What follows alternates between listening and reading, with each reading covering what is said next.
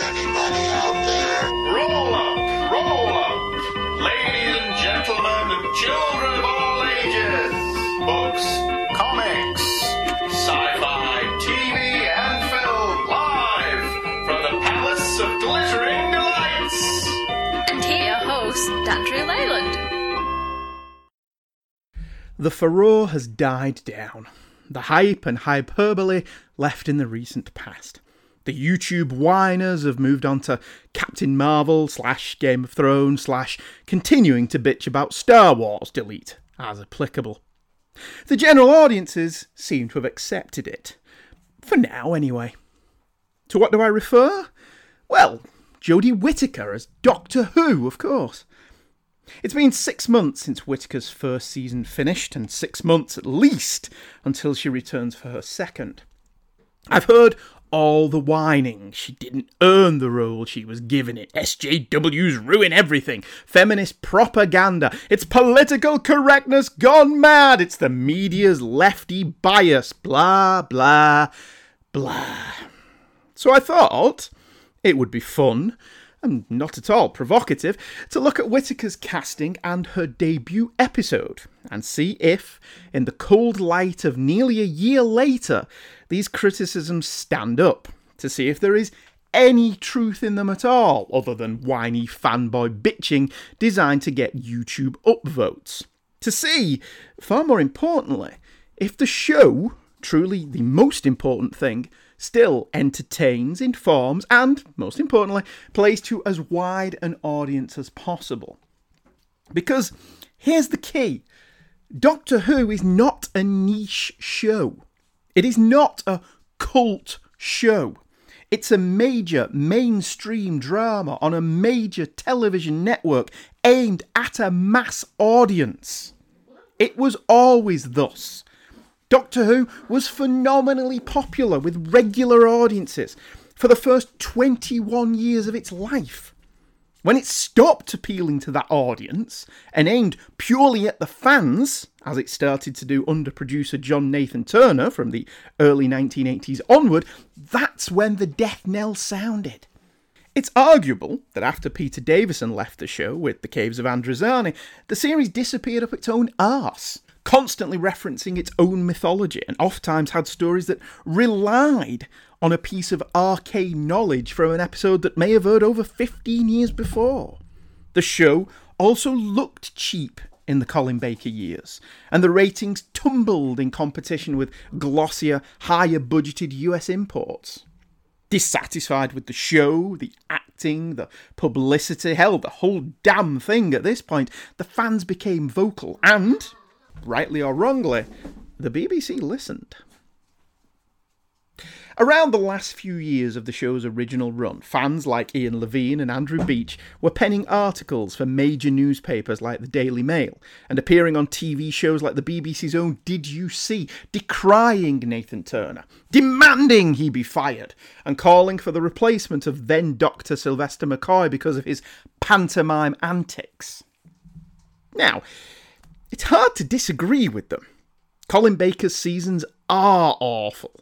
McCoy's first story is a pantomime, as is most of his first season. But when the BBC themselves are producing think pieces that slag off their own show, maybe the fans are being given too much attention. It's not hard to see a direct correlation between the likes of Levine and Beech and today's YouTubers like Nerdrotic and Doomcock. I personally think the BBC just tired of the fans, just as much as Powell tired of Nathan Turner, and just wanted them to go away. And so they axed the show. Oh, they were insidious about it. The axe fell quietly with the empty promises of a political candidate that the show was being rested, that it would return. The signs initially looked fairly promising, with McCoy having decided to stay another year and Sophie Aldred both being offered contracts for the 1990 television season, although these offers were equally quietly withdrawn before the end of 1989. With all that said, nothing could prepare us for the sheer invective hurled at Jodie Whittaker because she committed that most heinous of crimes she took a job. Now, I have to confess, the announcement that Peter Capaldi was leaving the role after four years was not a surprise. Of all the actors to take on the role, only Tom Baker, Jon Pertwee, and David Tennant stayed longer than four series. And with Tennant, that was a matter of semantics. His first episode aired on a Christmas day, and his last episode aired on a New Year's Day, meaning that, yes, technically, he did six years, but only due to a quirk of scheduling. In addition, when a new producer takes over, as was happening with Whittaker's era, they traditionally employed a new actor. Both Pertwee and Baker, with some crossover, had new production teams. Baker's final season saw a new producer come in, and the first thing that producer did was give Baker his walking papers. That producer stuck around through Peter Davison, Colin Baker, and Sylvester McCoy, and look how that turned out. When Russell T Davies left, he took David Tennant with him. So when current producer, Steven Moffat, announced his departure, it was only a matter of time before Capaldi followed suit. Chris Chibnall was announced as showrunner for the new season in January of 2016. This was of far more importance to people like me. A doctor is only as good as their scripts. Ask poor Colin Baker, and Chibnall was hit and miss. Back in the 80s, he'd been one of those disgruntled fans bemoaning the direction of the series. So it's hard to feel sorry for him when those same fans want to offer their opinions on his work. At this point, he'd written for and ran the first two seasons of the Who spin off Torchwood. Numerous episodes of Who were written by Chibnall for both Tennant and Matt Smith. He'd penned a few episodes of Life on Mars and show ran Law and Order UK. His biggest success was Broadchurch, an ITV crime drama about the investigation into the death of a young boy, which had starred three doctors David Tennant, David Bradley, and Jodie Whittaker. A specially shot teaser, airing in the middle of the Wimbledon final in 2017, announced Whittaker's arrival, something that caused me to sit up and take notice. None of the choices that had been mooted up to that point, people like Kris Marshall, Rory Kinnear, or Ben Whishaw did anything for me. They're all solid actors, but there was nothing doctor ish about them. The only one I could really see in the role was Whishaw, but he came across as being too much like Matt Smith. Besides, his being Q in the Daniel Craig Bond movies probably meant he was out of the running. Whittaker, however, was a breath of regenerative energy. Jodie Whittaker was one of TV's rising stars. Her role in Broadchurch has shown her dramatic range with her portrayal of grieving mother Beth Latimer. But she'd also excelled in the low budget science fiction drama Attack the Block with another future sci fi superhero, John Boyega. Just after she was announced as the new Doctor Who, she starred in the BBC drama Trust Me as a nurse who pretended to be a doctor to gain a salary increase.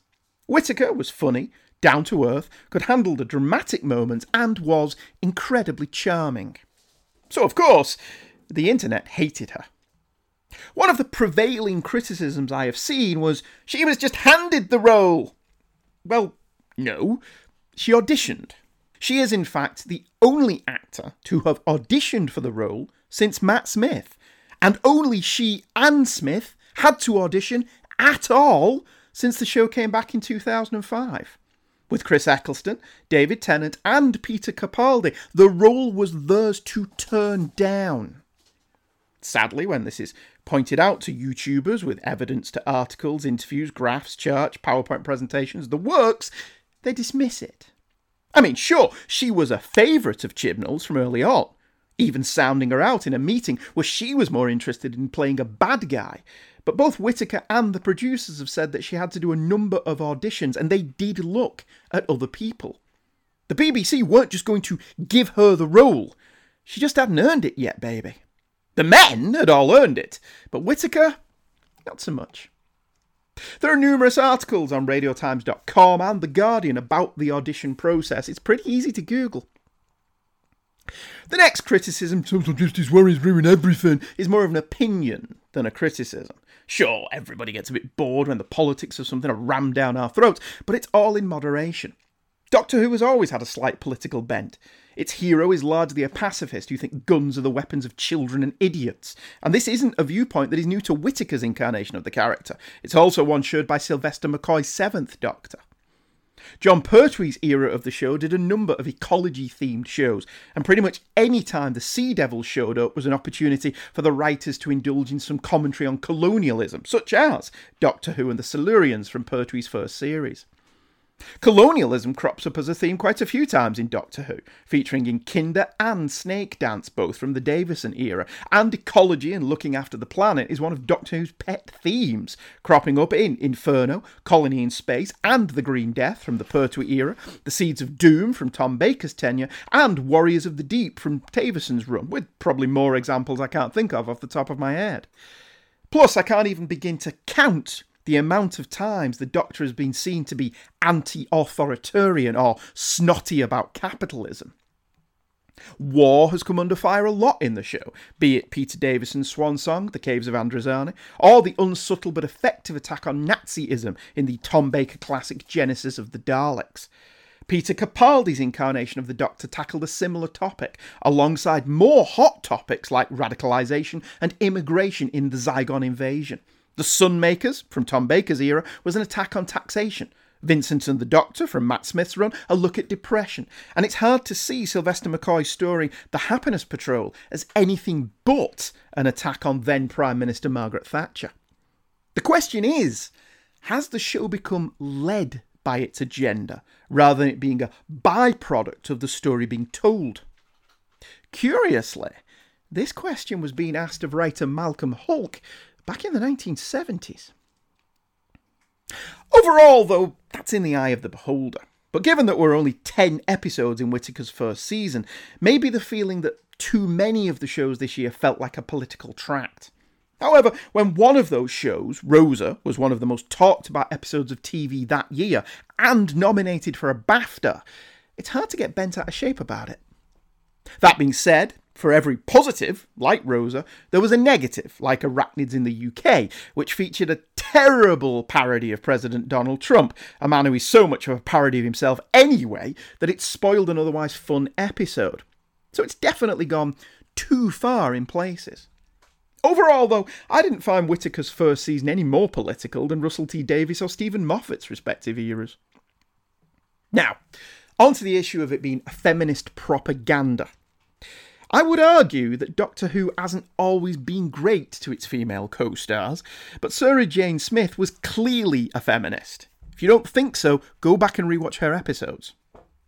Tegan Jovanka, Ace McShane, or Gale, depending on your point of view, Rose Tyler, Amy Pond, and Clara Oswald all owe a huge debt to Sarah Jane.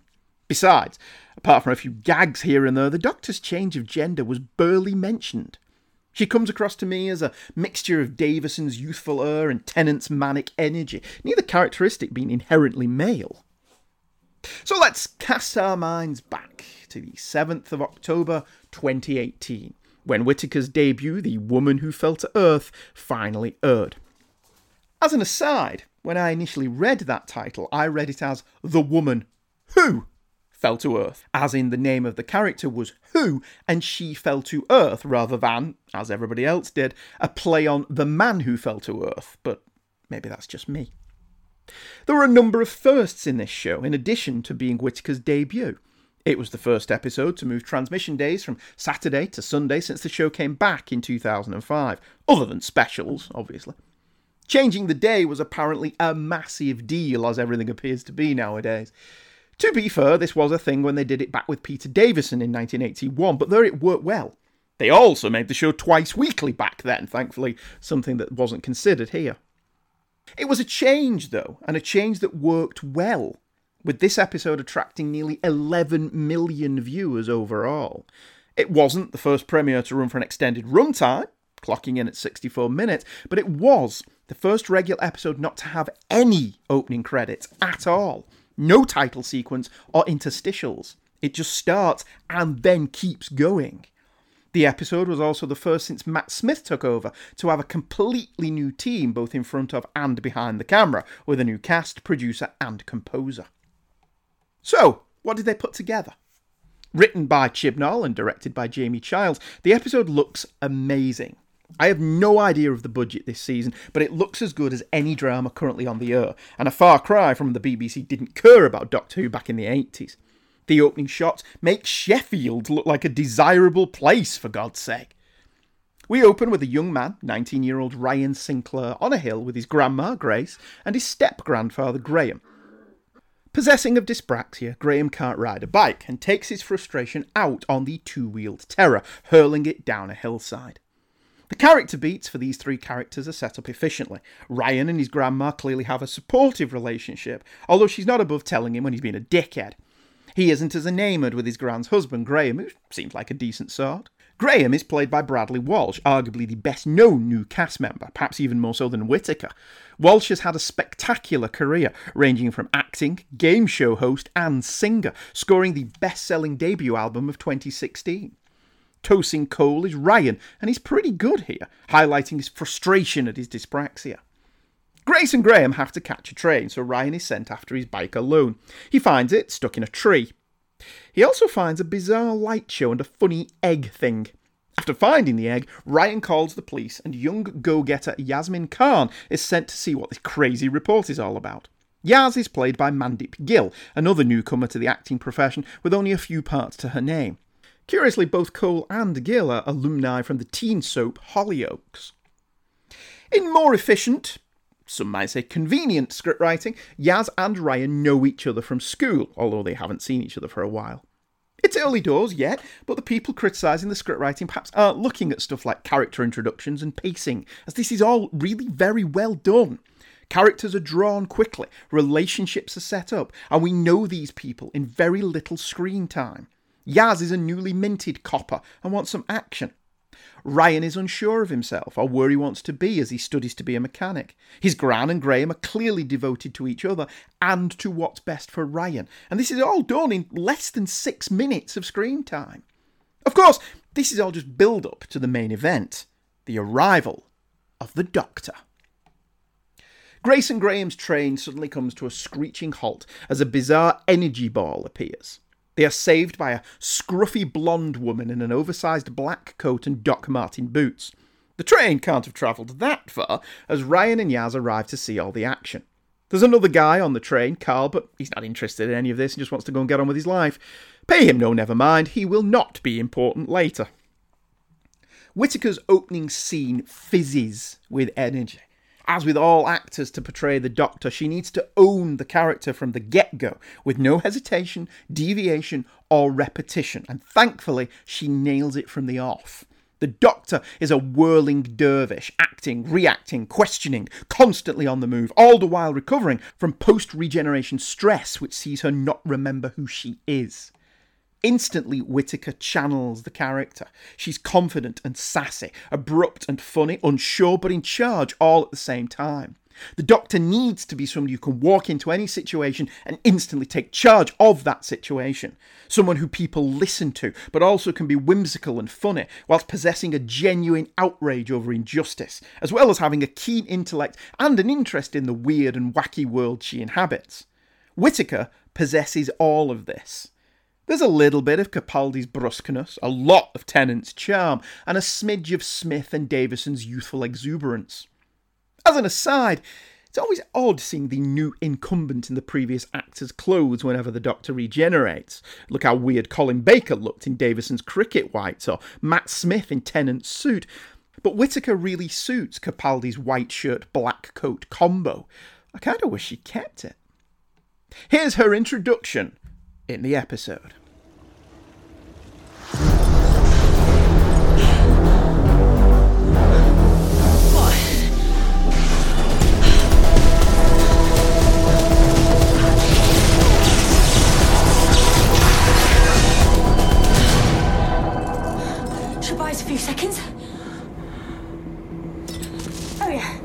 Story. Tell you later. Doors? Lock shop. We'll see about that. No Sonic. Empty pockets. Oh, I hate empty pockets. He's coming back. What are you? Ooh, okay, don't like questions, more the private type. I get that.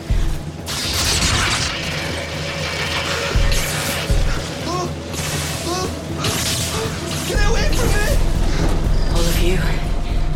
Stay very still. He's gonna kill us. He could have done that already. Ren! Stay away! Oh my god.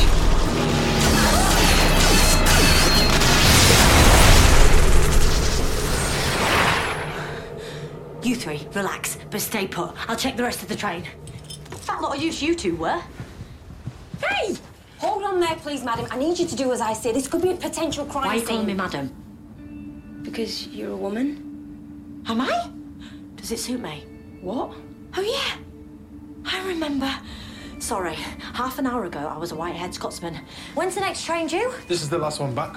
But the doors are locked. How did you both get in? Driver's window was smashed in. What's your name? PC Khan, Hallamshire Police. Name, not title. Yasmin Khan. Yaz to my friends. Can I have your name, please? When I can remember it. You don't know your own name? Of course I know it. Just can't remember it. It's right there on the tip of my. What's that? Tongue? Tongue! Smart boy. Biology. What did she call you? Ryan? Yeah, Ryan Sinclair. Good name. Are you a doctor, Ryan? No. Shame. I'm looking for a doctor. Uh, rather than just go through and recount the plot like I normally do with this kind of thing, I'll just get that out of the way so that we can look at the more important things this episode has to offer. So, basically, the Doctor discovers that the thing that trashed the train and the Ed thing that Ryan found are actually related to the warlike race, the Stenza, and, she assumes, another race. The alien being responsible is Tzim-Sha, who is here on a predator style hunt for a random human, Carl. Told you he'd be back. However, Sim has broken the rule, sending a pod to find him and access his DNA data. A DNA machine that has also infected the Doctor and her new friends, and she needs to find a way to remove the devices it has implanted in their collarbone. Using the information Yaz took from Carl on the train, the Doctor's new fam must head to the construction site where Carl works to stop Tzim, shut down the egg slash coil thing, and remove their DNA bombs. Okay, that's the plot at its most basic. It is a tad convoluted, but it's serviceable. It barrels from one plot point to another, and it all just about tracks if you're paying attention. Sim looks like a Predator ripoff, so why not go the whole hog of having him be here for the hunt? Tzim will return in the season's final episode, but his war won't be a recurring factor. Of the criticisms I've read, the convoluted nature of the plot is the one I tend to agree with the most. Tzim-Sha is actually a really well realised villain. His face being embedded with the teeth of his victims is chilling, and his voice is suitably dramatic. Throughout the episode, he kills with impunity, bringing back Doctor Who's impressively high body count, something the classic series and Russell T Davies's era embraced, but one that Moffat never seemed comfortable with. Sim provides the funniest scene in the show when the Doctor misunderstands his name as being Tim Shaw, which he gets understandably pissed off about, and thus she calls him this forevermore.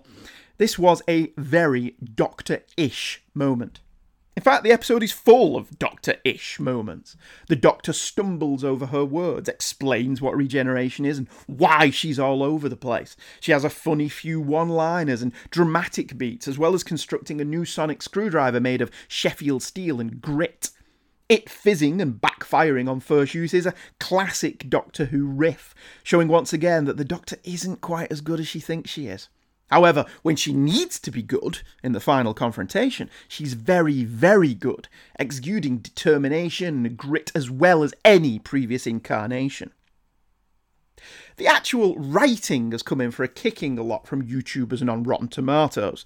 Now, I know what you're thinking, consider the source, but people have been very unkind to the writing, so let's have a look at that, should we? On a construction level, the script is textbook. Characters set up in the first few scenes are paid off in the last few scenes, such as Ryan's desire to learn to ride a bike, which he ultimately does for Grace, and Yaz's quest for a more interesting job. Even the first few lines of the episode, Ryan's YouTube video about the greatest woman he's ever met, is turned on its head. We think he's talking about the Doctor, but he is instead talking about Grace, who dies in the final confrontation. As an aside, this was a weak spot for me personally, not due to the writing, but the announcements prior to the episode airing of the new cast. The BBC should have included Grace in the cast shot so as to retain the surprise of her death. Ryan's relationship with Graham will take longer to conclude, but the seeds are sown here. Ryan is even the person who sets the plot in progress. One claim of bad writing has us wonder why Tim Shaw has the lights and egg appear in the middle of nowhere. This isn't bad writing. He doesn't want to be found. Surely, therefore, it makes more sense to have it appear somewhere private. Having this pop up in the middle of Piccadilly Circus would be silly. Likewise, the story itself moves from scene to scene with rapidity, but it tends to follow through, as I mentioned, if you're paying attention and not live tweeting your hate or typing into your phone how bad this is. Yaz is questioning Carl on the train, something that explains how the doctor can locate Carl later. The DNA bombs add some unneeded jeopardy, but they do pay off. The doctor ultimately tricks Timshaw into absorbing them himself, thus disposing of him in the same manner in which he tried to kill her and her new friends. Irony! The doctor uses these to track him down, implying that if he hadn't cheated, the doctor wouldn't have found him.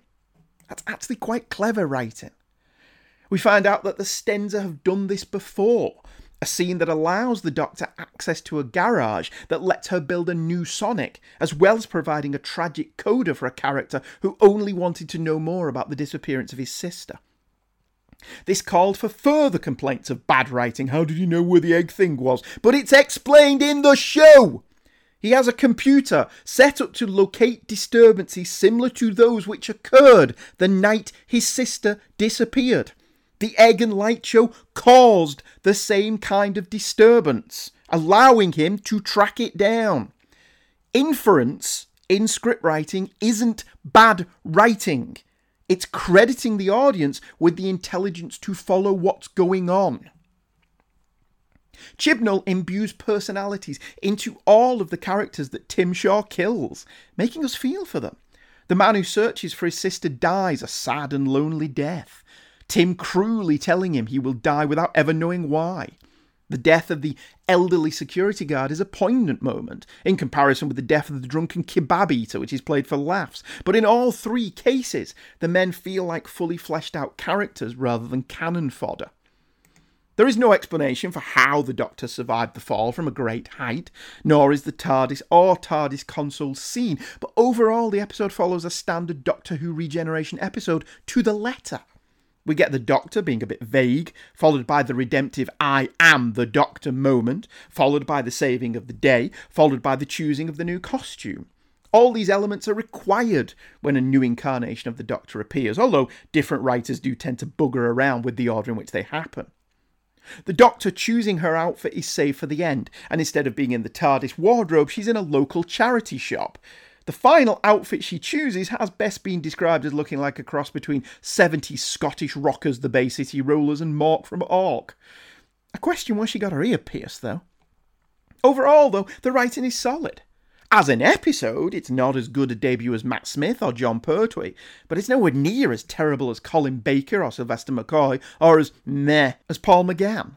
It's probably on a par with Peter Davison and Tom Baker in that it's a good adventure, ably mounted, and hugely entertaining. However, Rotten Tomatoes, I know, I know, and the more vocal YouTubers will have you believe that the SJW agenda ruins this debut. So, again, let's look at that in more detail. Well, that was quick. You know why? Because there isn't an SJW agenda to this episode! Unless, of course, you're counting the inclusion of women or people of colour in the cast, rather than that simply being reflective of the times. Because I walk down the street every day and see people who look at Yaz and Ryan and Grace, and Graham, for that matter.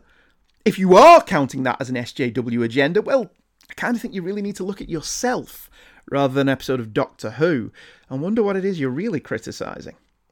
The only moment in the episode that can be considered a SJW agenda moment is the Doctor's line about knives, which, whilst an admirable sentiment, given London's knife crime statistics, does land like a hammer on a foot. But it's one line. One line. Hardly an agenda. In fact, the episode doesn't even really seem to have much of a subtext or central metaphor at all.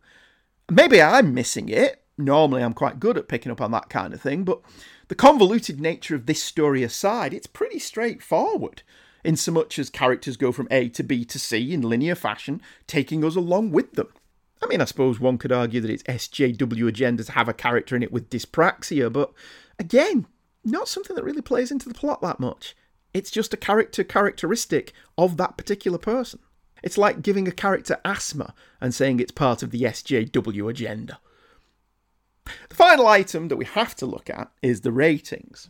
Obviously, how people view telly has changed over the years, not least since Doctor Who came back in 2005. In addition to the original airing, the show goes on catch up for seven days, and then on BBC iPlayer for a further 30 days.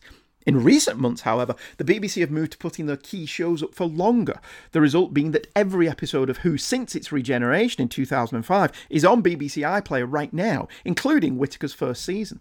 As such, true ratings are pretty impossible to calculate. As Russell T Davies pointed out only recently, his first episode, Rose, is still getting new views on iPlayer and Netflix. Nevertheless, this didn't stop the sky is falling YouTube videos and tweets complaining about the ratings. Some fur, some in full on frothing at the mouth rants. The scum, sorry, the Sun, an alleged newspaper, reported PC plots exterminate Doctor Who's ratings.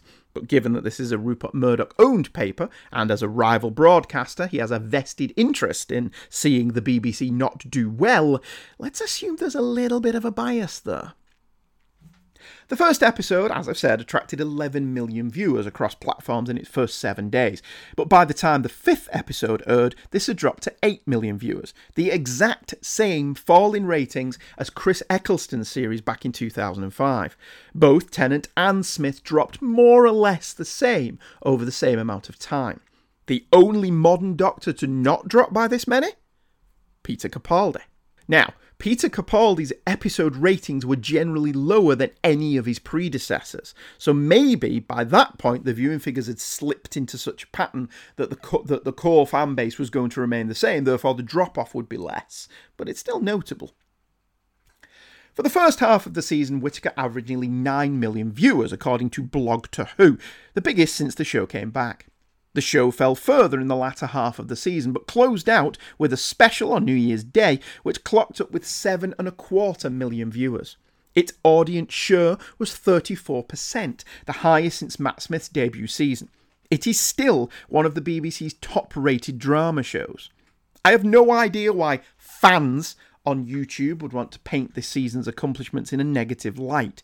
And it will be interesting to see if Whittaker can build on these ratings or lose viewers, as all her predecessors did. Presumably, though, Whittaker, Chibnall, and the BBC are hoping they can fail as well as they did this year next year. Some of the appeal of the show has to be the cinematography. The show looks as good as it ever has. Gone are the days of it being a bargain basement series, as it now competes with The Bodyguard, Line of Duty, and other prestigious big budget dramas as a jewel in the BBC's crown, but crucially, it doesn't ape any of them.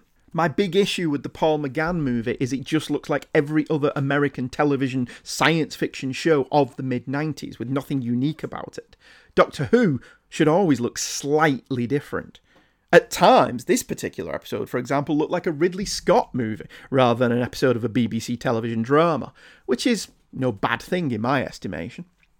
The new score by Segun Akinola, who took over scoring duties on the series this year from Murray Gold, who'd scored every episode since the series came back, took a while to grow on me.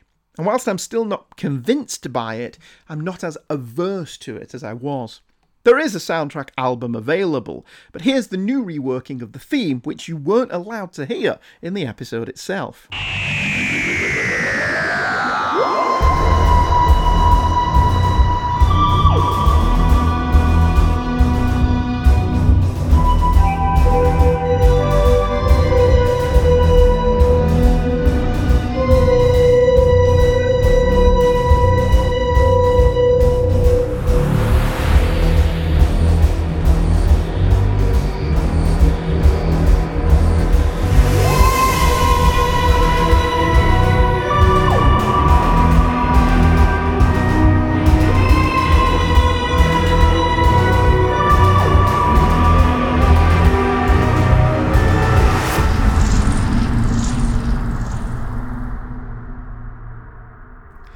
Overall, this was actually a joy to revisit. It's Doctor Who given a new lease of life. The last time it felt this exuberant was in Matt Smith's debut season. Everything is new, shiny, and vibrant. The cast all seem up for it and having a ball, and the feel of the show is different but the same. But that's Doctor Who all over, isn't it? Something old, something new, something borrowed, something blue.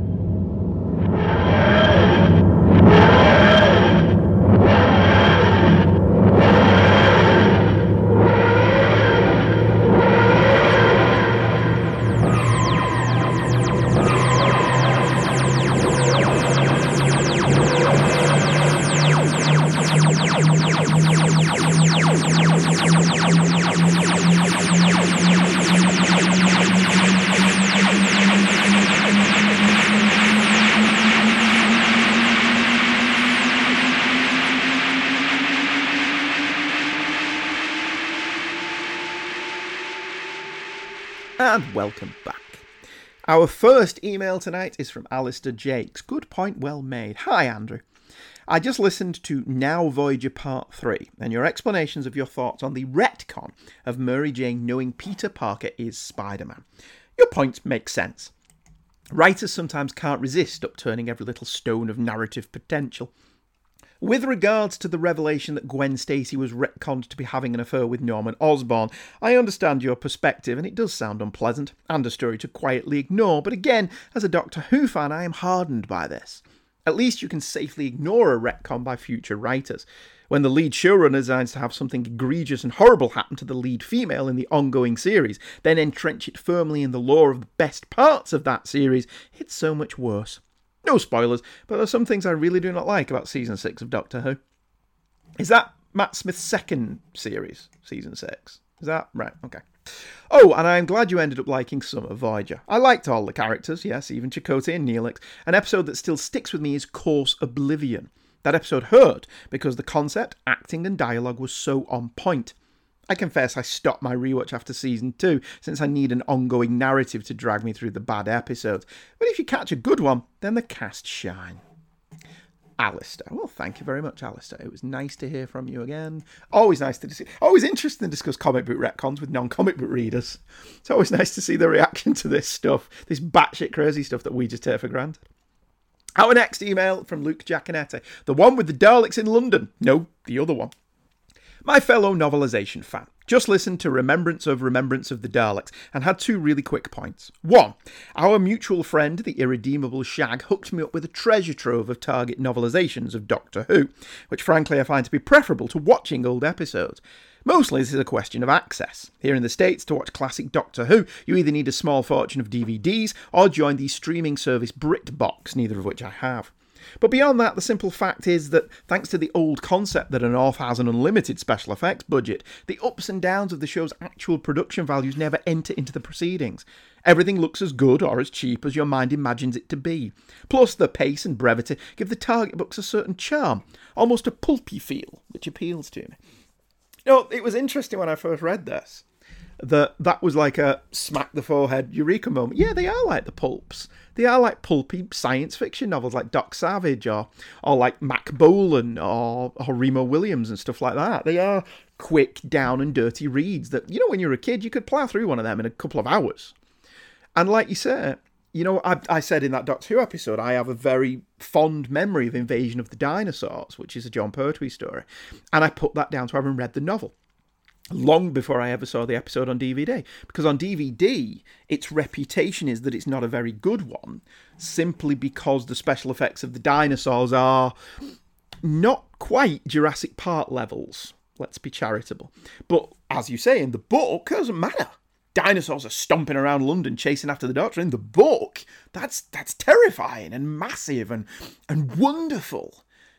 On TV, on a 1970s budget, it's just like having two plastic dinosaurs going, Arr, I curse your sudden yet inevitable betrayal, Doctor. Arr, we must kill you, Doctor. And it, it's kind of lame.